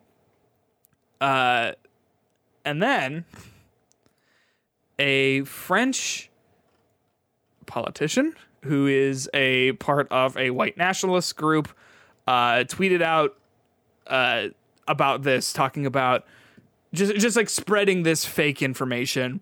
Uh, and then a bunch of other different places, a different bunch of different uh, other different outlets picked up on this, and we're just like broadcasting Hideo Kojima killed uh, uh, this former prime minister. So obviously, like that is an extraordinarily serious accusation. To which I mean, Kojima just like wasn't involved with this even a little bit, one percent, other than just he is a Japanese man, um, who like has a the similar haircut to this other guy. Um, and so this guy Damien Rieu, I don't know if I'm saying that right. He's a white nationalist, so I don't care. Uh, tweeted about this, uh, and then Kojima Productions responded saying Kojima Productions strongly condemns the spread of fake news and rumors that convey false information. We do not tolerate such libel and will consider taking legal action in some cases. Um, so this Damien Rieu guy has since apologized, saying like sorry to Kojima and you know Metal Gear fans for. Um, sharing this misinformation he basically said i didn't think people would make jokes about the assassination of you know a political leader, but I sh- was wrong for not verifying the information before sharing it. So that's that is a lot. That is so wild. What do you, what is your take on this here? Well, I mean, from the the first thing is that like it kind of just shows you like the danger of the internet because any one story can like get out there, and even Yeah. if it starts off being something that people are intentionally um, like saying like, "Hey, doesn't this guy kind of look like Kojima?" To then someone being like, "Oh my God, Kojima shot this person." To then having the images put out there. To then an actual news company picking it up and and showing like the images, unawares of the fact that it's based off this story. Um, I mean, it's just like when bad information goes viral and like. Um, it it's one of the the many negative side effects of being so uber connected and so instantaneously being able to post anything you think or want on the internet that you know people can you know get caught in the crossfires literally in this case like kojima Yeah. being um, connected to this assassination is something that you know is probably for a while you type in kojima and this it pops up and like that's bad for kojima um, and it's bad for people that this can happen to them and their lives can be affected significantly because of that so uh, i don't know you just gotta be so careful when uh, uh, putting stuff on the internet um, like whether it's for good intentions joke intentions or whatnot you just gotta be careful Yeah, I, I mean that that's the whole thing, right? Like uh, understanding that hey, jokes like this, uh, it, it jokes like in the most like big parentheses, right? Right, like, right. Not parentheses, uh, quotation marks. Jokes like these can impact people, and Yep. like I'm not saying Kojima is lucky, but I am saying that like Kojima is a this is extraordinarily easy to disprove right? And he has a lot of people backing him here. I mean, not only just his company, but like this is extraordinarily easy to disprove that he was there. And there are a lot of people who are who are like following this closely, being like, "What is happening with all of this?" Not everyone has that behind them, right? Like that is not something that like everyone can do. So like you look at if were this to have happened to just some regular person, the damage done to that person's reputation and name could potentially never be undone. Obviously, like that is then a case for libel or slander uh, lawsuits and whatnot um, that would be easily winnable. But like you never hear you r- very rarely hear the follow up to that sort of thing, and very rarely is the follow up to that sort of thing um, uh, as well known and as widely you know discussed as the initial incident. So scary Um, world, man. One of the things uh, uh, uh, Claire and I were talking about um, was how we visited the 9 11 um, memorial in uh, Oh, New, New York. York? City, and how this was in 2001, right? And how this was before everyone had social media, everyone had Twitter, everyone had Yeah. these things. So it the, the conversation started about like the coverage of this day would have been massively different if it happened in 2022. Um, the Of amount like of 9/11. of 9/11 from everything from like the the you know a lot more film of things happening, a lot more film of what was happening in the building and stuff like that. Yeah. And how when you have tragic events like that happen, how you have this like heightened coverage. And with that coverage, you would also get heightened rumors, heightened false information putting out there. And even if it's not done with negative intentions, um, how these rumors and misinformation can get out there and become what the news story is and like change things about like, oh, this person was one of the terrorists or this person was th- th- this. Like how that could like significantly change someone's life or change how things were covered and how you just got to be so careful with how easy it is to you know get video how easy it is to put something out there and your thoughts out there um, and uh, how you know we live in such a different time uh, nowadays that you're you're totally right, and I, I think the scary thing then is too the when people do maliciously do this, right? I mean, not to bring it down a little bit, but uh, I mean, this is really fucking bleak and dark. But after the was it Uvalde shooting in Texas Uvalde. last month? Uvalde, yeah. Uh, I've only ever read it, obviously. Um, never heard anyone say it out loud. After that shooting, um, there were there were people trying to say, "Oh, the person who did it is this trans woman," and then that was circling around, and it, it was not her. she did not do it. Um, but basically, I think people were saying, "Oh, well, she kind of looks like the the person in this picture," and she doesn't get the follow up, right? Uh, the benefit of the doubt with this sort of stuff, and that's being done maliciously against this person. So it's just like, even when it is an accident or whatever, it is a huge deal. But then it is such a nightmare too, in the fact that people are doing this on purpose sometimes and and whatever. But be careful and be kind. Last week we talked about you know being kind and and calling people out when they're being horrible, and that continues with this sort of thing. So there you go, Kojima. Very sorry to hear that you are going through this, but very happy that you have a support um, net, I guess, with your company and with with you being a, a public figure to be able to combat this, um, because that is pretty shitty. Uh, speaking of pretty shitty, uh, GameStop. Are you familiar with it, Justin? I've heard about it once. Is is that is that the one with um they have the the uh, NFTs? Uh, Justin, interesting you bring that up. They sure do.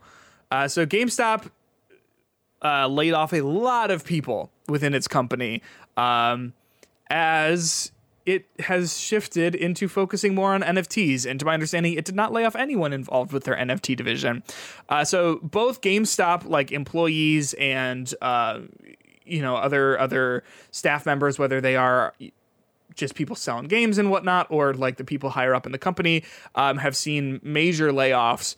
And then also because GameStop owns Game Informer, the publication, that website saw uh, a, a minor layoff with three different people. I mean, it's already a pretty bare bones team.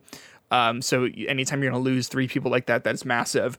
Um, but also, hey, uh, they are all extraordinarily talented people that that I mean, I don't know, I think are worth uh, worth keeping around because also, hey, don't lay people off because you're going to focus on NFTs. I think that's going to uh, look really bad in the future, GameStop, when you're already sort of not killing it in the year 2022. Yeah, I mean, uh, to me, I look at the story and I don't think it's so much about GameStop choosing to make this change. I think they're kind of forced to make this change. Yes. Um, because, you know, it's going back to the fact that GameStop, uh, you know, that spike a few years back aside, is a dying business model. And they're looking for a way to modernize it and change it. Um, and I guess NFTs, when a company, when in doubt, NFT it. You know what I mean? Like, I, I guess that's what companies do nowadays. I still couldn't tell you what the hell they mean by we're going to focus on NFTs and how that's going to be a profitable, long sustaining business model. But So they they launched GameStop NFT, which you can sign up to become a creator for. I don't know what that means. Um, I, I don't know if your GameStop like okay, the human cost of this aside, which is terrible, and like I mean, so people I loosely know who worked at Game Informer. One of them was one of the people who was let go. Um, Like th- that's terrible and horrible. I guess from a business perspective, if you say, "Well, we're GameStop and we're a failing company," like as the shift to uh, physical uh, to to digital media over physical media has like come in full force, um, they're like, we don't know what to do. They tried to fit like to pivot to like, like they bought what was it website called ThinkGeek.com, which is why every time you go into a GameStop, it's like walking into a child's room, just like shit on the floor, like. just like Zelda shot glasses and like Funko Pops fucking everywhere. Like all like all the like really weird tchotchke like, oh, do you want a Pokemon crock pot? Like I don't, GameStop. I want a video game. Right, enough. right, right.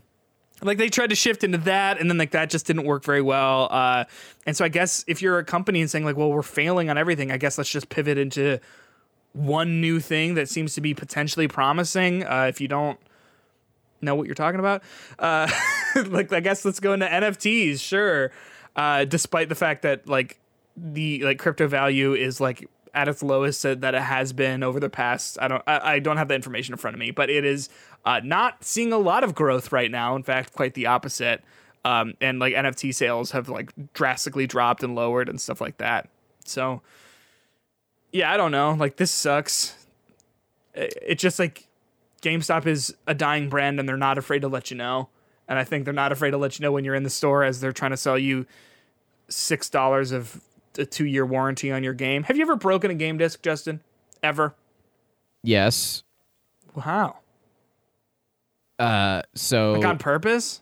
I wouldn't say it was on purpose. It was just because I was an idiot, and it wasn't a game disc. Okay. It was a N64 cartridge, Okay, a little I- different, but go on. and I was trying to clean it, and then I used a toothbrush, and it like scratched the heck out of the, the. Yeah, game. yeah, yeah, So it became unplayable. Um, and it was a game that I actually bought through GameStop. It was a fighting game called Fighter's Destiny, and not not the best fighting game of all time. But like the cool thing about that specific cartridge I got was they had all the hard to unlock characters unlocked.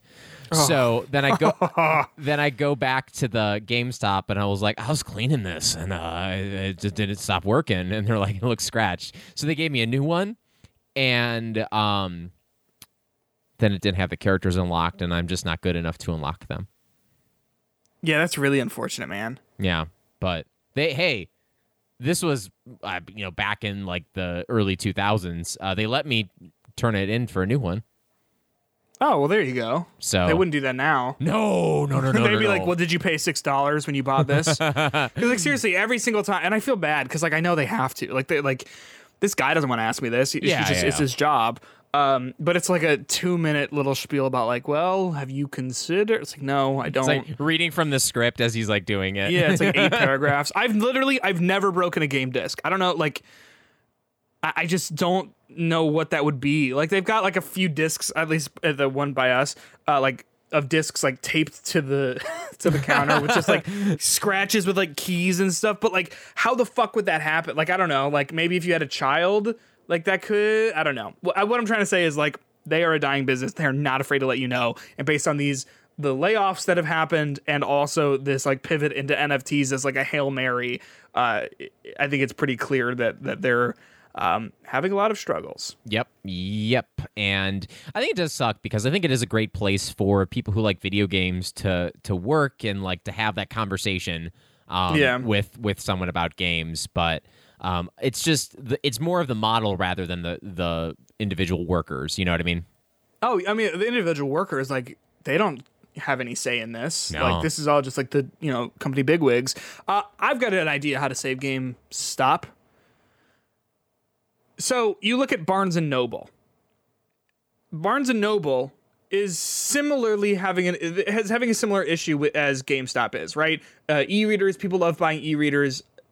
Sales from Barnes and Nobles are like physical physical books are down in everything except for manga because manga's having this like huge explosion explosion in popularity. But physical book sales are down. What do you do if you're Barnes and Noble? Well, you could turn it into a horrifying tchotchke land that is like GameStop, uh, or you just make it a cool place to hang out and read a book. So you know they they like I don't know if they're partnered with Starbucks or whatever, but like most Barnes and Nobles you go into, they've got like a Starbucks connected to them. Uh, so if you're reading a book, you can sit down and have your coffee, or they've got like nice big comfy chairs for you to sit down and read or like study or whatever. They've made it into a place where people who like books and like the atmosphere can come hang out. Yeah, yeah. And, and they don't feel bad. At least personally, I don't feel bad for being in a in a Barnes and Noble, just like walking around, browsing, looking at the books, whatever. Whereas I think like a GameStop, if they were to shift into that, like being a place for people who play games to like hang out or or just not feel like they're in trouble for being there. yeah, exactly. Which is how I always feel at GameStop. They're like, "What do you need?" I'm like, "I don't know. I'm browsing." Uh, like, what do you have? Um, oh, nothing. Great. Uh, I think that would be a potential way to make it a better spot, but also I don't know. What do I know? I also think books are a little bit different too because like, you know, if they Totally. just if they just have like games out, like the chance of things breaking and the chance of them not working anymore is 100%. significantly higher, but um And who wants to touch stuff that people have touched, especially in the, like in the pandemic? Like, yeah, no thank no you. one. No, thank Yeah. you at all. But yeah, um I, I think it's just hard too because like, you know, video games are still something that, you know, the it's either the people who know will buy the stuff or like their parents will. And I don't see like a parent just going around GameStop to like buy something. No, no. you know, I always or like hang out even. No, of course not. It's just it's always so disappointing whenever like I go into a GameStop and I see people who like might not know. You know what I mean? Like trying to pick up something. I'm like, I'll, I'll help you. Like I, I'm not. I'm not gonna be that guy. I'm not going to. Like, oh, cool guy. Yeah, just like no, I'll help you out. Um, but like you know, they are, I guess, doing what they can. PS4 used PS4s are selling for four hundred dollars at GameStop. Like, holy shit, holy shit. I got one Um, unused here for uh, all you have to do is know me. You have one unused. Well, no, it's in the I mean, it, no, it's like just not used. Like I haven't turned my PS4 on for. Oh, it has been unused. I Yeah, see. I was unused. like, Just- so you have a brand new PS4 just hanging out. Yeah, no, no, no, no, no, no, no, no, no, no. I got mine for two hundred dollars. It came with God of War, Last of Us, and Horizon. Those are terrible games, all of them. Terrible, horrible, horrible. yeah. Why? get them out of here. Um, speaking of terrible games, let's real quick, Justin. Uh, what do you think about this Ubisoft Forward that's coming next month? Are you like? Yeah, How do you feel about Ubisoft as a as a company, like as a developer, as a studio, as a publisher? Um, confused. Like, I mean, they're like a big company, but I always hear this stuff about them being like aggressively like taken over, or wanting to be like taken over and stuff like that.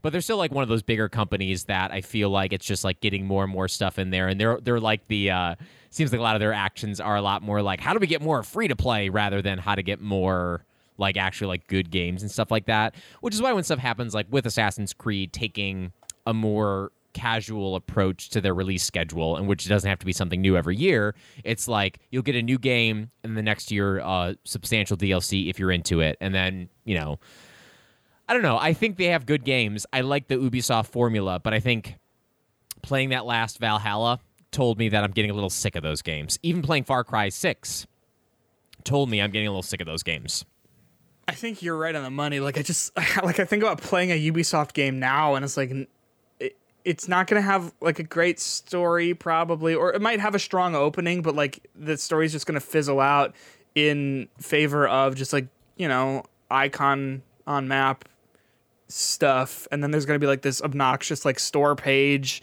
for like experience points, and there's gonna be like a skill tree that doesn't matter. That like each thing on the skill tree is gonna be like 0.2 percent more, you know, long range damage, and it's like, what does that mean? Like that's not it's 0.2 percent. Oh, cool. It means nothing. Like I don't know. Yeah, Like I just yeah. I think about well, the games that Ubisoft used to make that I really liked, and like the games that they make now, like from the same series. Like Assassin's Creed Two is great. Assassin's Creed One is great. Like they they they had good games. Like Far Cry Two and Three are awesome, and then I think they've just like devolved into this just like gross model. I don't know. Maybe maybe it'll be different when the what's it called Assassin's Creed Infinity, which is their like free to play or like I mean, live service how is that going to be better? You know what I mean? Like, it seems like playing more into the parts I don't like anymore about them. Yeah, well, like I guess I'm saying like maybe that will make it so that they don't feel like they have to constantly be. Well, I guess if it's free to play, Yeah, I mean, that, that's like that stuff, literally. so. I mean, that's them going away from the more like catered single player stuff to just like being as open and like checkboxy as possible. Like, I could Yeah. use I would rather like, and this might be controversial. I would prefer like if the next Zelda game was more traditional. This these are your dungeons. That's it. Rather than having mm. another Breath of the Wild. I I'm I'm bored with you. I, I I like the more traditional dungeons as opposed to like the Breath of the Wild stuff. But I mean, Yeah. I'll I'll enjoy it, and like it, Breath of the Wild will be a good one of those. But like, I feel like Ubisoft has gotten so watered down to what their open world games are because they're just like trying to iterate and do more stuff with it rather than it just being like, let's focus on what makes a good game. Let's just make it bigger and bigger and bigger. And you know, bigger's not always better.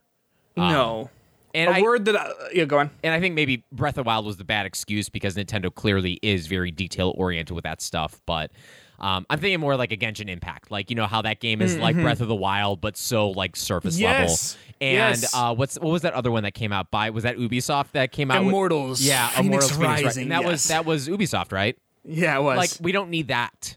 no. But Uh, I, I think like for me, I f- their games feel soulless. Yeah, and like I know like all games are a product, and it's like like it's you know you're buying it, whatever. But like I don't know, I am a very I think we are very strong proponents of like games are art, and like I Yeah. feel like. But don't look at Ubisoft. like, please, please no.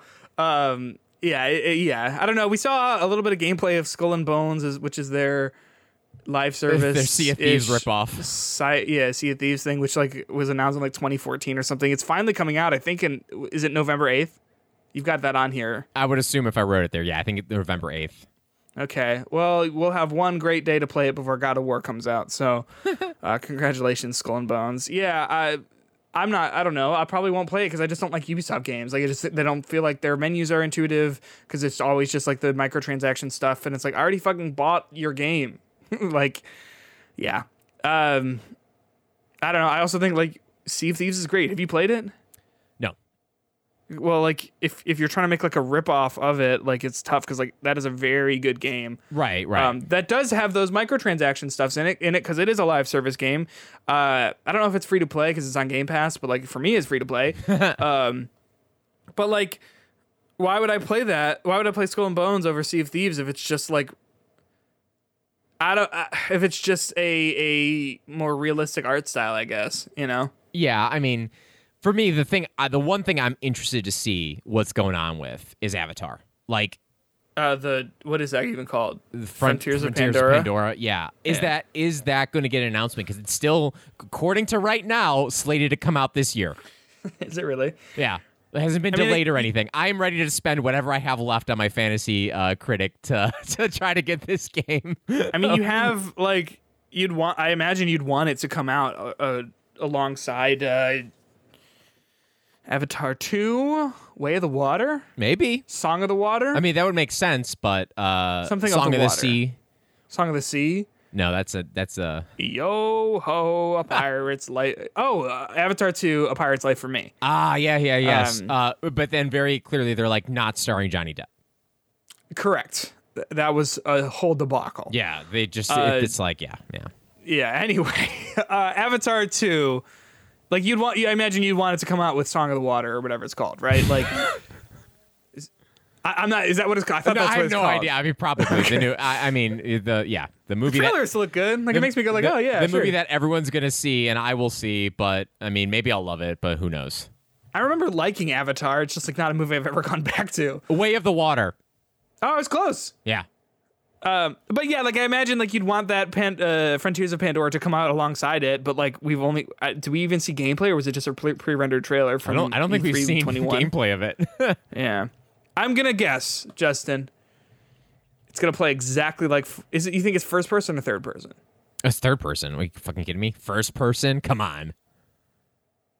Well, I feel like the trailer was first Eh, person. and and like it's going to be third person and then there's going to be first person sections in which you're walking around the actual like the front the frontier the avatar base the human base and then you like go into your VR unit and you get put into a a, a Na'vi Okay, so in the in the trailer, it is first person E. oh well And there's a section that's first person, then there's some sections that are not. Uh, well, ma- I mean, Well, either way, it, I imagine it's going to be exactly. It's just going to be Far Cry and Assassin's Creed, but just with but like you, s um, instead of a mech, you you put on your your avatar. yeah, or like you've got you know you, you put your braid into like a like a bird or something. I don't know. Should I do that? Should I try and link up with some birds with my hair? I don't think you're no, or like a cow? no, something like that? definitely not a cow. I don't, I don't, trying to I don't ride see it. that ending well for you, or the cow. No, Maybe that's the cow. true. Cow's like, oh, knows? friend, and then it'll imprint on you, and then just follow you everywhere. You have a couple. Cow- it, it'll get, go upstairs, follow you to your room, but then you can't get rid of it. Yeah. The top comment on the Avatar Frontiers of Pandora first look trailer by Ubisoft is Avatar is, is Ubisoft please do not mess this up. This game looks has so much potential. It's like what do you mean? Yeah, what do you mean potential? Because it's based on Avatar. Like, like that's what I'm saying. Like it's a cool world. It's like a pretty world, but like what the fuck does that mean potential? I don't know. Maybe. Anyway, um yeah, I imagine this will be just Assassin's Creed or Far, meets Far Cry, or, and but it's got like the Avatar skin on it. and a lot of icons. Oh, it's just gonna be fucked with icons, right? Of Yeah. just like, and like a big tree you climb up to do the like, you know, the scan thing Yep. where you get to find more icons and whatever. They'll- like, they'll- I yeah, They'll have a Way of the Water DLC that comes out like half a year later. That will be like timed with the release of it on Blu-ray. That you can like play the water and swim around.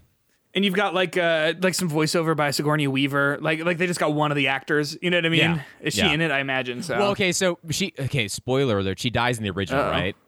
Does she? Yeah, she, yeah, her character dies in it, Okay. but they recast her as another character. Isn't that the- weird? Isn't that gonna be one. weird? I mean, I'm probably, but like, Because it's gonna be like, it's like, hey, oh Sigourney look, my twin.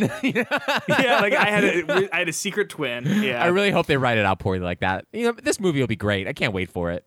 Yeah, yeah, yeah. Justin, we're going a little bit long, but we had a lot to say at the top, so like I don't feel bad about it. No, not It- at all. It's episode 100. We're gonna do whatever we want. It's our podcast. Yeah, yeah, yeah. yeah. but yeah, you're upset about extra content. You want more extra content? Well, you should stick around for a Patreon bonus episode. Absolutely for our three dollar tier subscribers. Um, but uh, before we before we wrap up here, what have you been playing other than? I mean, Three Houses. Do you have anything anything new to add about that? No, I've been playing Three Hopes, and it's right, it's, Hopes, it's really bad. The game just uh, it's okay. Bad's the wrong word. I'm 36 hours into it, or something around that line. Um, and like, Wow. the, it's like I just can't stop playing it, and it's like the right level of strategy because my whole goal is like the strategy is it i'm trying to give the right people the right gifts and having them hang out in the right order so i can like get all my dialogue options like maxed out with all my characters um, and then like every time you get to end of a chapter you unlock like three new allies and i'm like fuck i gotta do this again for these and it's all about me trying to like min max it um, but as I said before, it's super fun um, because it's like the fire. It's so close to being what Fire Emblem Three Houses is, but instead of having these stupid tactics battles, you have the tacticsy battles, but with the combat of a Musou game. And I just think that to me, it's the sweet spot of really just keeping combat fresh. Um, and if you ever do play this game, the way to keep it fresh, if you're worried about being repetitive, is try to get all of your characters as high level as possible. If I would just play the same four characters the whole game, I would be bored. But the fact that I've been just trying to like really like shuffle it up and like maximize my relationships and powers with all the characters, it's been a lot more fun for me. So um, it's to the point when I need to stop playing it like we're probably gonna be done. I'm gonna be like, all right, I gotta do some work now. But then I'm gonna just like find my way on the couch with my Switch, and then like three hours later, be like, oh, I guess I didn't charge my Switch last night, even though I've like just used the battery up on it. But are you are you liking? Because like I don't I don't know. Like I don't think liking it is bad or wrong. Oh no, no, it's just when I want to do that over like you know eating. I see what you mean. You know what I mean? Yes, like yeah, becomes like, a problem. Yes. yeah, it's like oh, I got, I got adult responsibilities to do. My dog Yes. looks like famished next to me, but I just have one more gift to give. Uh, Bernadetta, so she comes out, but you know, Do you like feel like you're getting towards the end? I think there's like 15 chapters, so I'm getting close to the end of the one path. I don't think I'm going to go back and like 100% the rest of the game, but I might just start out one of the other uh, routes. Because you were playing as the Kentucky Goblins, or was it? Yeah, who no, was it? No, I'm playing as the uh, Blue Lions. Gotcha. Okay. Yeah, so I'll probably do Black Eagles next because that's the other like significant path. Um, Yeah. uh, and that's the the one in which you uh, Edelgard, who's apparently a bad person, but maybe not. She seems to be like more of a tragic villain in this game rather than just being a straight up villain. Okay, I don't. I'm just saying you. words. I believe you, But like, I think you're right. I can't stop watching. Like, if you look at my YouTube timeline, all my video suggestions are like these lore dumps or these like, like, Fire- yeah. I watched a whole speed run of not speed run, a run of someone trying to beat the game only using uh, the main character um, with I no other characters. stuff like that. Yeah, yeah. There's a Persona one that I, there's a pr- guy on YouTube who does like Persona stuff where it's just like I'm gonna try and beat the game, only blocking and just like relying on my partners or Yep. whatever. Um, and I get, get I'm down that rabbit hole. So yeah. Justin, I got the platinum for God of War. Here's uh, what was the worst trophy? uh, a lot of them. I think it's a bad platinum list, actually, trophy list. Uh, it's not a bad trophy list necessarily. I just think that the side content in that game is terrible. Holy shit, it's so bad. That, uh, like, r- what is it? Like the roguelite kind of Yep. Yeah, the, the the Mist Echo place. That's the is fucking horrible. Holy Yeah. shit, how is that in the game? Yeah, to me that was like it was like an unfinished idea that they put in there and they Yes. justified having it in there because of the trophy. Y- one trophy. You know yeah. what I mean? Like terrible. like it was it, it was it wasn't hard. It's just like no repetitive. It took me three hours. Yeah, yeah, which it, and it's not a fun 3 hours. Like I had okay, this is how sad it is. I preferred fishing in the NieR games to get my platinum rather than doing that thing. Because even the like the the combat trial world, the one that's just uh, it's like Muspelheim or something like that. It's like like all lava and stuff. That one is a lot of fun because I like the combat in the game. But when it gives you like objectives to do, or it's like okay, beat you know twenty enemies, don't get hit. Okay, that's cool. That's like a fun objective. yeah, it's- uh, and and when you fail, you're like, oh, I'm so close, and then you just redo it, right? Yeah, you Or feel like you're getting down, whatever. better at the game, like you're learning and improving your combat skills rather than just like rather than ju- I mean like oh my gosh seriously 3 hours it was fucking horrible I can't believe that's in the game it like yeah it, it put a, a bad taste in my mouth um what else was bad. I did uh I'm trying to think. I mean, I you, you had me at Mist Echoes, so like there, that's definitely one of the worst ones. really bad. There, at least there Uh, wasn't like a new the- game plus playthrough. I mean, that, that, No, that would be the next sin of it, but yeah. because it's a 30 hour game. Like i would just wouldn't. Uh, yeah i also think that um like the ravens like finding all the ravens like i get why you would make that a trophy because like it's a collectible hidden in the game. Um but i think that the problem with it is that it showcases the worst aspect of god of war 2018 what is it if you had to guess Um, it would be the uh, puzzle solving. two things the map Okay, Matt. Oh yeah, yeah. and the fast travel system Mm, yes.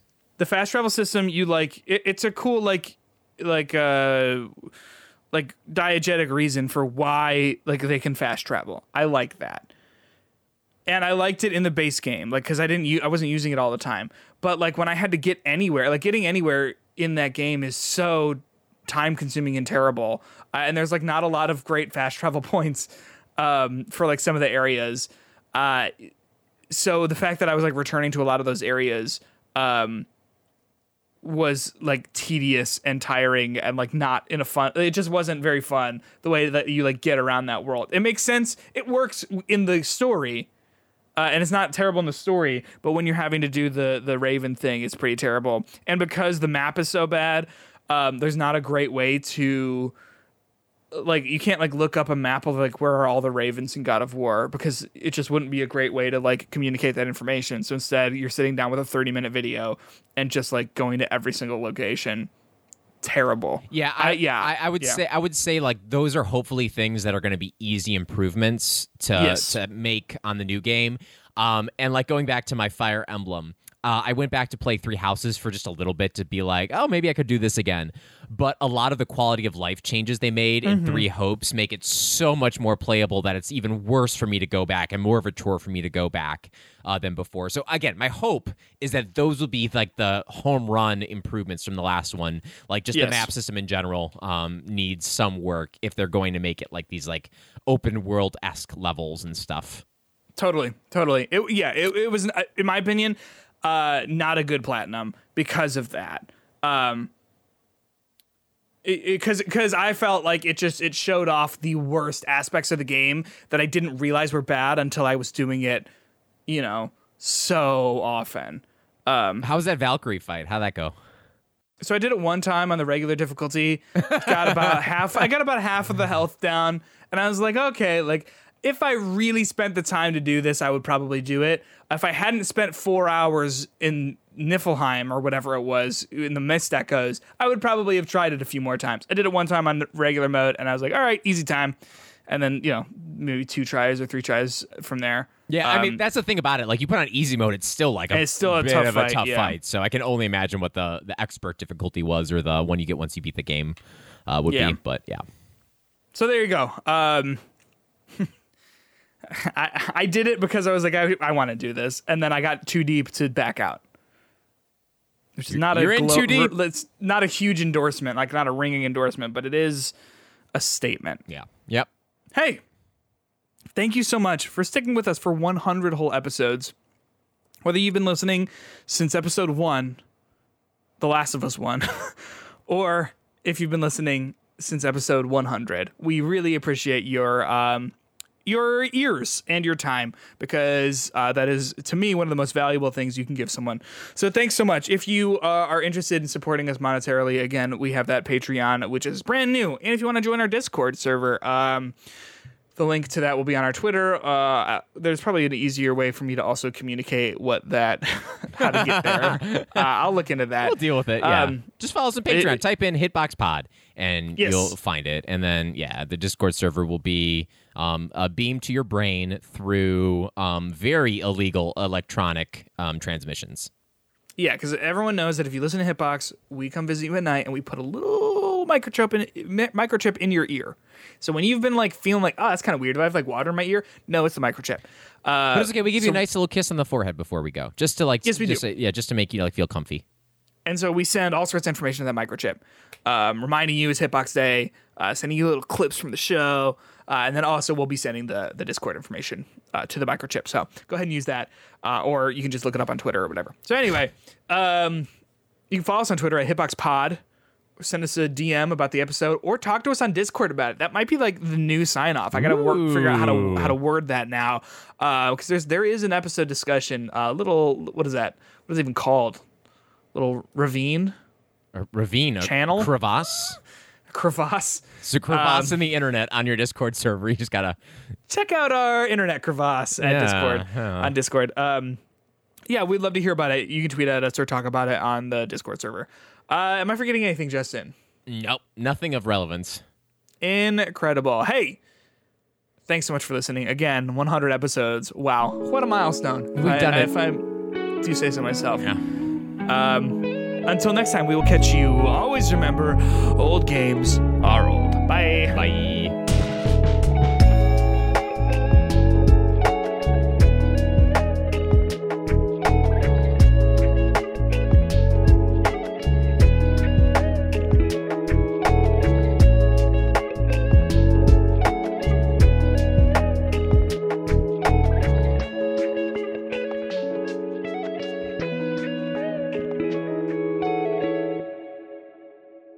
I'll stop recording.